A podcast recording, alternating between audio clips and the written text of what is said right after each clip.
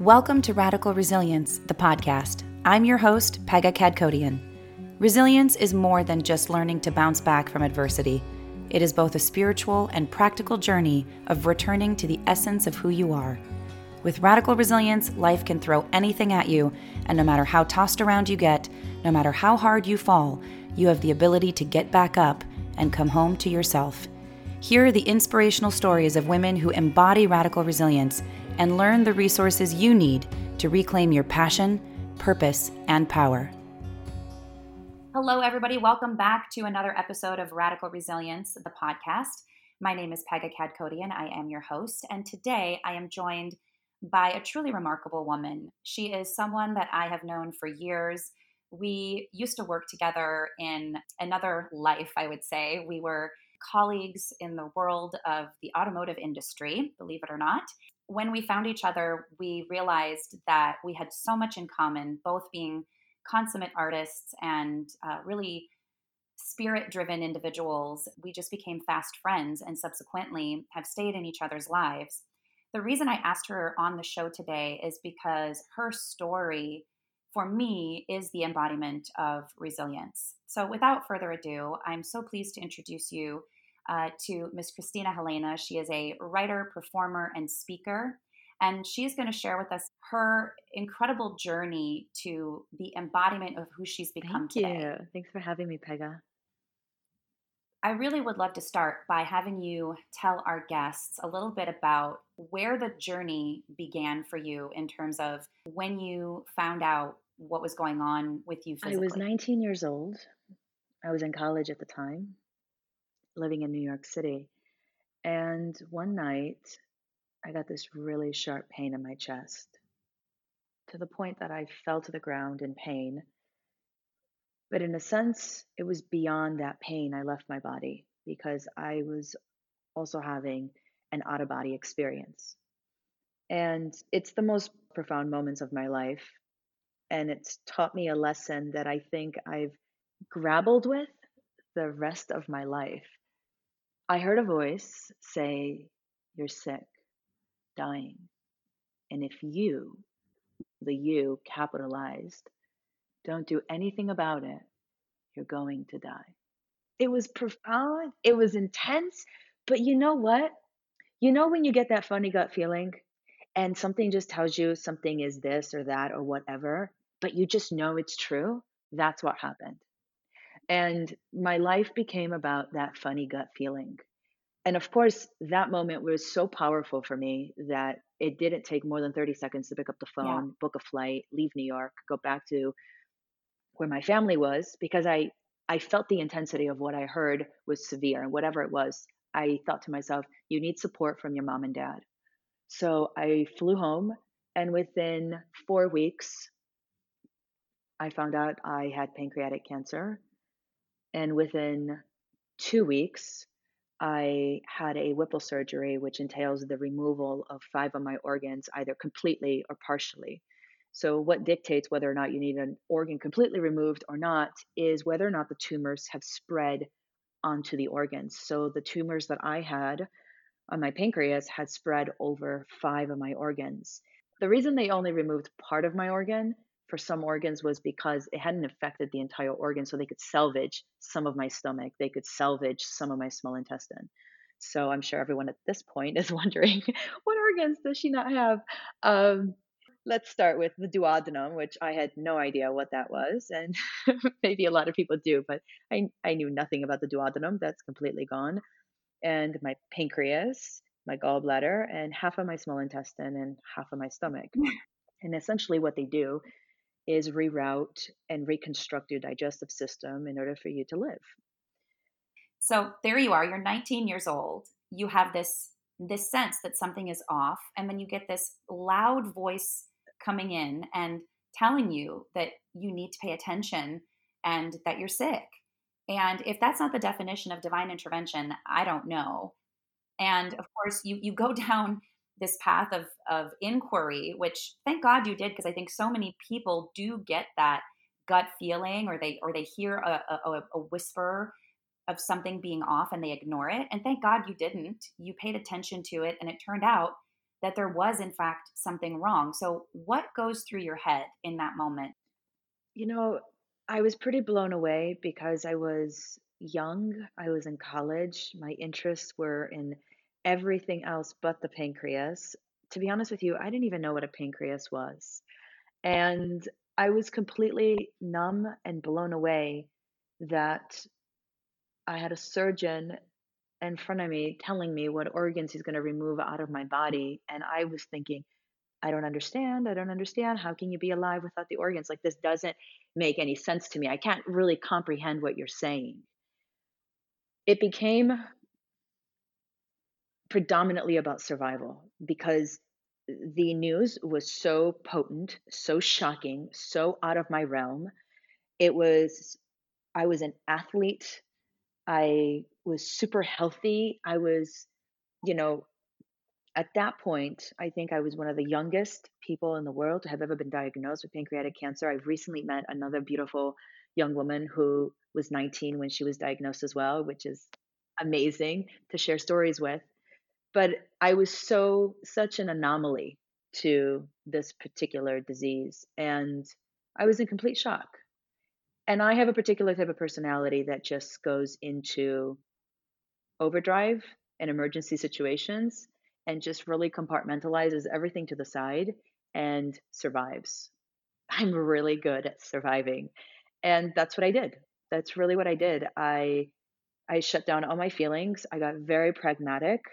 I got very realistic and I thought about everything in a way of what is the best choice to survive. I started to interview surgeons because I learned very quickly that just because you're a doctor doesn't mean you're a great doctor for everyone. And I will disclaimer this with like, I have an immense respect for doctors and everyone in the medical world but I also feel that it's important to find the right fit of a doctor for you. And I kept searching for a doctor that I trusted. It's so important that you choose a surgeon that you trust because you're essentially saying, hey, here's my life. I know that you're going to do the best you can, but there is a psycho spiritual relationship that goes with surviving something like this. It's not just physical, it's not just the medication, it's not just the surgery and how well the surgeon does it. It also has to do a lot with mindset. I never thought I was going to die. Not once. Not once. There I when I found out, I thought to myself, "Huh. What's this about?" Like really like I know that sounds insane right now, but one of the thoughts I had when I found out I had six months to live was, you know, I'm really shy about sharing this, to be honest with you. I walked out of my garage when my mom told me I had six months to live. Mm. And I stood outside and I just looked up and I thought to myself, what is it that you want me to be so strong for? Because accepting the reality that I was going to die I was not having it. That wasn't going to happen. So if I wasn't going to die, then I took on the reality of, well, you need me to be stronger, whatever it is, let's say God and whatever. And by God, I mean whatever that means to you, whether religious or spiritual. But it just felt like one of these moments in my life where I was going to transform and I had a lot to learn. And I had to persevere and prove something to myself that I could persevere. And what I was faced with during this journey was when you're cornered by death and your own mortality and you have to survive, you have to make the right choice, regardless of how painful it is, regardless of how scared you are, regardless of how bad every part of your body says, "Oh no, I don't want to do this. I don't want to do this." No, it, th- that doesn't even exist. It's about life and death. You have to do it.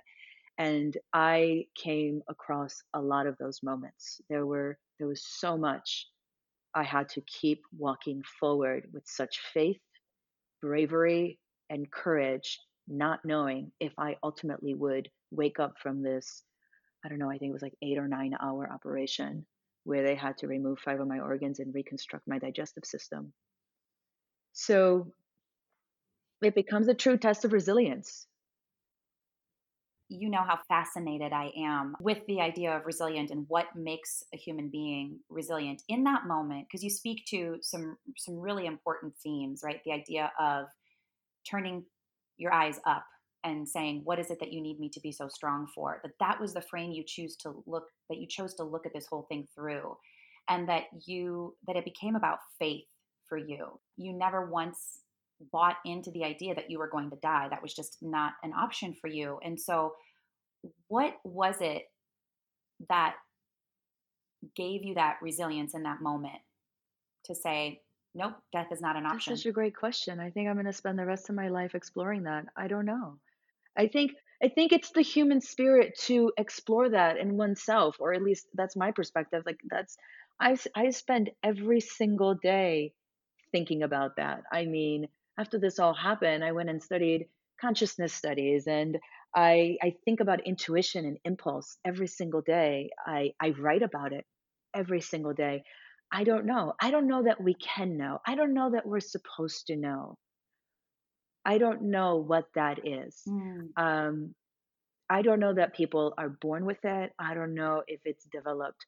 I can say that I do believe in impulse, instinct, intuition. For me, they fall within the same same circle. I've always yeah had a really good relationship with that part of myself.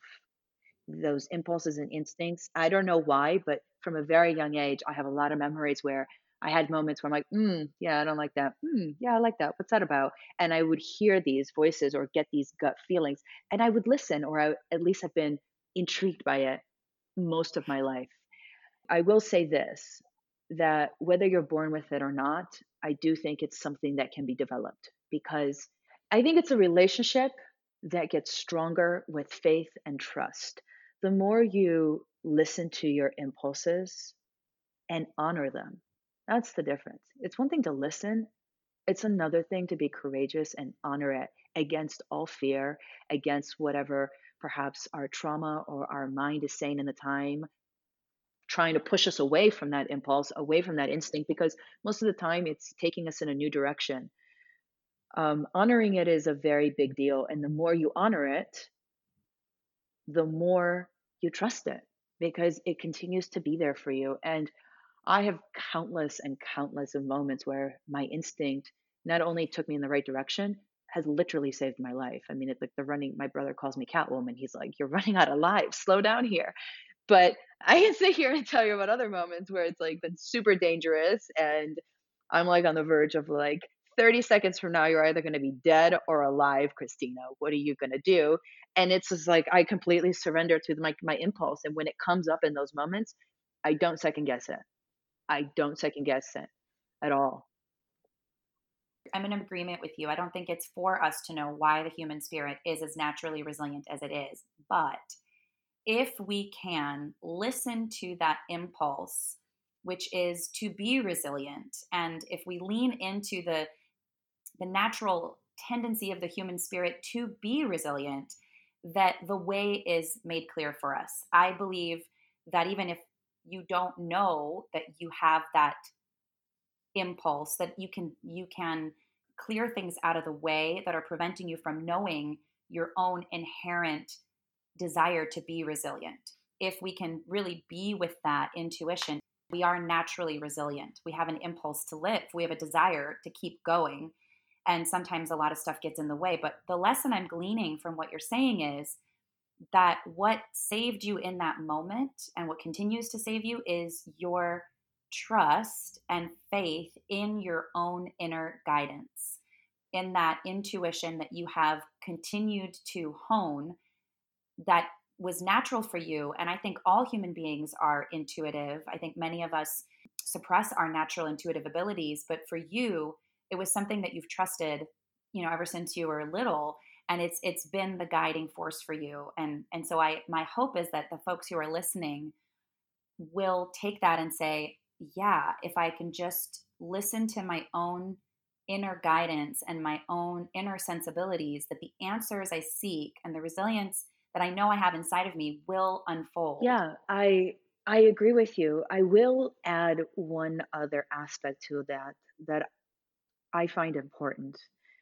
Because I really truly believe in the psycho spiritual experience, I think, you know, and to be fair to the argument, I always try to look at things from both sides and and I do this to myself all the time. Like it's I can say, yes, I listen to my instinct and my impulse and everyone should listen to their instinct and their impulse at all times and just live by that.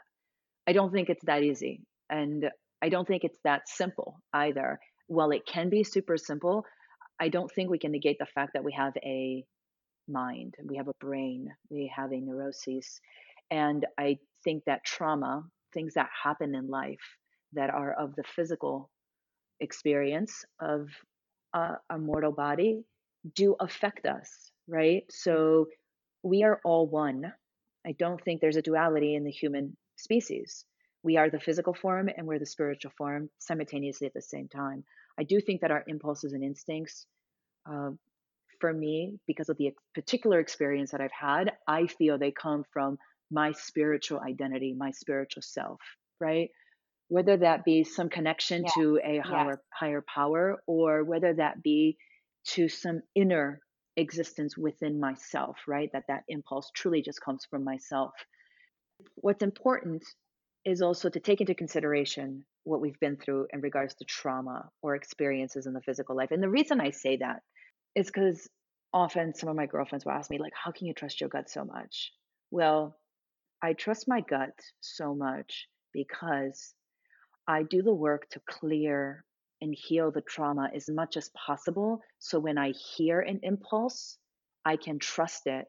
I think sometimes trauma can get tricky, right? And we can start to have inner stories coming from our brains telling us don't do this do this this and that right? Taking you in whichever direction. Mm-hmm. and i think it's i find a direct correlation and the more you heal oneself the more you heal traumas the more of an open freedom you have to that part of yourself where your instincts impulses and intuitions live. And the easier the trust arrives to be able to to trust them and then continue to trust them. So it's all a one big loving relationship. Yeah. it doesn't happen immediate. It takes time to continue trusting it more and more and more and more but it's not one of those things where just trust your gut and go with it. Well no there's more work to be done. Yeah very very well put.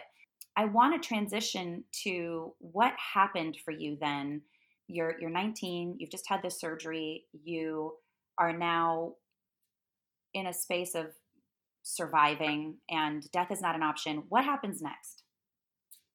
It's easy to assume that once your treatment is over that everything goes back to normal but that's not necessarily the case. There's a lot of maintenance there's a lot of the body from in my case i had to learn what i could eat what i couldn't eat I had to learn and essentially how to eat again and not the actual physical activity of eating, but it was nearly impossible for me to consume anything without having extreme amount of pain to, pain in my body. So it was very challenging for me for at least about 3 years in regards to eating and I had this big scar across my body that had me slightly hunched over for about nine, ten months. And it took me nine or 10 months to be able to walk up and stand up straight again. So there was still the, as there will always be, because the scar doesn't go away, but there was always that constant reminder every single day that this is not over, it's not over. And it took a long time. It took a long time to be physically okay, but I think what was, I don't want to say shocking, maybe not shocking now, is what happens to you when you face your mortality at such a young age. Dealing with your own mortality, coming face to face with that, what did that do emotionally and and how did you then take that and ultimately decide to make it your art and and what you're doing in the world now? When my mom first told me that i had six months to live everything that was unresolved within me came up. Because i thought oh oh no no no no i'm to die and this, this, and this that I haven't done, I won't get to do, and this, and this, and this that I haven't said, I won't get to say, and this, and this, and this, and this that is eating me up alive within, I haven't dealt with. Oh, oh, no, no, no, no, no, no, no, this can't happen. It became very evident to me what was unresolved within me. And I think mortality does that to the human spirit. When we are faced with our physical body dying, of things that are unresolved within ourselves, with relationships in our lives, they come right up. And when I survived cancer, I was haunted by my mortality. I was I was I felt like I was being chased by it because I couldn't live in the delusion that I was going to die at some old age, which is very easy to do when you're young. Like, oh, I'm not going to die till I'm 104. No, like I could essentially die tomorrow. And it put this immense pressure on me emotionally, physically, psychologically, mostly to resolve all those little messages that popped up for me because I didn't, I wasn't afraid of death when my mom told me I was ill. I was afraid of dying unresolved. That scared me more than dying. I don't know why. Because you were like determined to live. And yet, when you're faced with the possibility, um, it becomes very clear that, oh my God, there's things that that I have yet to to do that I haven't done. And so it, it sort of lights that up. yeah, fire. I think it does. And, and to take it further than that, I particularly think, and I think I thought this before, but never necessarily had words for it. Life is not necessarily about how long you live and what you do. It's about how you do it and how you feel. You know, there's people who like travel the world their whole life and have like an entire resume of experiences. But if there wasn't some inner peace within you while you had all those experiences, did you really experience them? And I think that's what I felt in that moment was Christina, you've lived 19 yeah. years. And but how have you been living these 19 years or the last 10 years? What has been going on inside of you? And it really put pressure and an immediacy to the need to live in a particular way, which for me is with a sense of peace, res- like resolution for my life, myself, and the things that keep me up at night. That's just such a beautiful thing. And it's a theme I, I hear over and over again with so many of our guests that it was those defining moments, those whether it was being faced with mortality or, you know, the rock bottom moments that become the wake up call for them to ultimately begin to really live their lives differently or to just even begin to live at all which is in some cases why i think you know those those dark nights of the soul are so important. You know i think people try and avoid pain but oftentimes pain is the opening for the expansion of our minds and the development of our of our spiritual path. Um, I would love to hear from you then what it was that inspired you to take this incredible journey of resilience and perseverance and turn it not only into art because you are in the midst of creating you've written this solo show all about your story um, but that you you're you've been inspired to take it even beyond it all that. started when i was in ojai california and after a five hour meditation the shaman said to me Christina, you need to write. And my whole body went cold. I mean, I can still feel it. And I was like, uh huh, uh huh, yeah. And he recognized that I was completely, um, like, not defensive, but like, I don't want to listen to this. It was on my way to exit. And he said, Christina, you have to write the truth. If you don't write the truth, it's not going to work. And I knew exactly what he meant in that moment so when the shaman told me I needed to write, I knew what he meant. That writing was going to be my tool for helping to heal myself. And one night I was in Buffalo, New York on this automotive job that we had together. And I was in this extreme hmm. pain. And I had every right to just run to my bed, cradle up my pillow, and just lay there. And I thought to myself, you have two choices right now. You can go to that bed and you can cry and you can hurt, and it's justifiable because you're you're literally gutted and you're in pain. Or you can go to that computer and finally write your story. And I did. I wrote eight hours a day and I finished the first draft of my solo show, in which I wrote the entire story of battling cancer and what it was like after. But it took a long time to finish the play because it took a long time for me to heal. And then the play ultimately became the vehicle that helped me heal because in order to write everybody else's perspective authentically and truthfully, like my mom, my dad's, and some of the doctors that I was dealing with, I actually had to see myself from their perspective.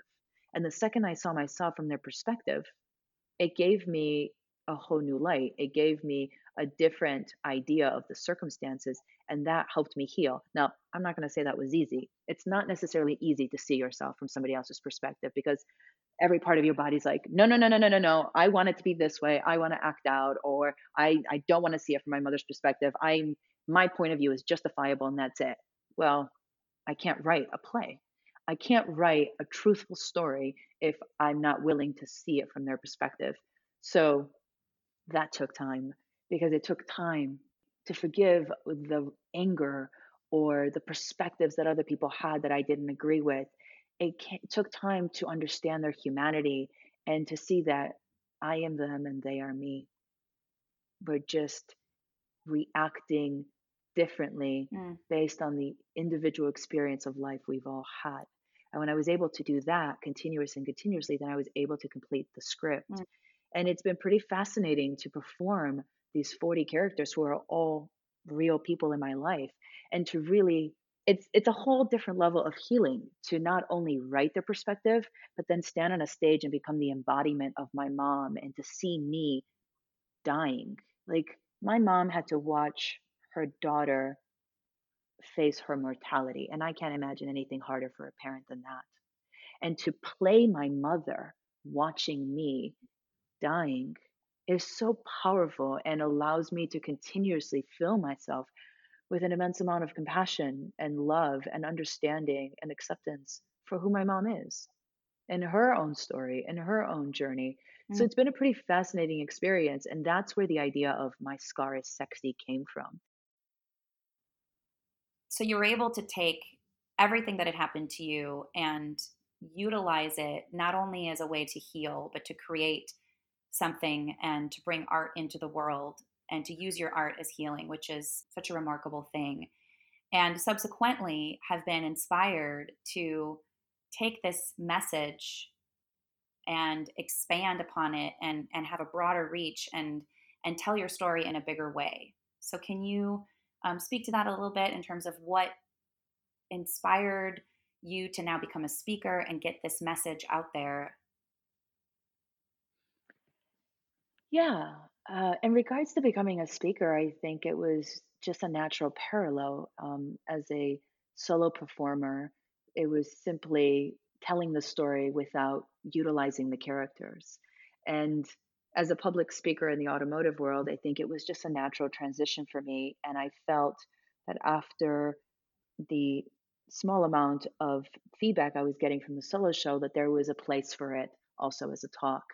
And one of the first talks that I did was for a conference in San Diego called Thrive Union for the Momentum Conference. And I was able to do a talk there called My Scar is Sexy. And the idea of that was basically my story about how I came to love the most traumatized parts of myself. And then how those actually become the sexiest things about me because that is what is my unique identity. And it's not just about your physical scars, it's psychological, it's spiritual, they're emotional scars. But the thing that I think we're most afraid of within ourselves, whatever our traumas are, should you dare to face it and allow it to create this new you, it actually becomes the sexiest thing about you because that is what allows you to be so uniquely you, an individual mm. with your own sense of self and your own identity. But I think and this is not easy of course because trauma is painful. It's in order to heal from trauma you must go through a lot of pain. Facing it and talking about it and dealing with it or writing it or thinking about it. And it takes time. It's not quick. So it also requires your resilience and persistence to stay with it because ultimately what you want is to heal from it and not be controlled by it. And when you get to that place it's like, yeah, my scar is sexy. Yes, my 13 inch scar is sexy. Like, it's cool as hell. But also who I've become, the esoteric self, not the mm. exoteric mm. self. You know, I say prettiness goes away. it already has. And I don't particularly like it, but evolution and aging is just part of the deal. So if you don't really love yourself internally, who you are, what you stand for, what your beliefs are, what your value systems are, it's going to be painful if Mm. The constant love comes from the exoteric self, what you look like, how skinny you are, how beautiful you are, how other people perceive your beauty, what you think beauty is, and etc. etc.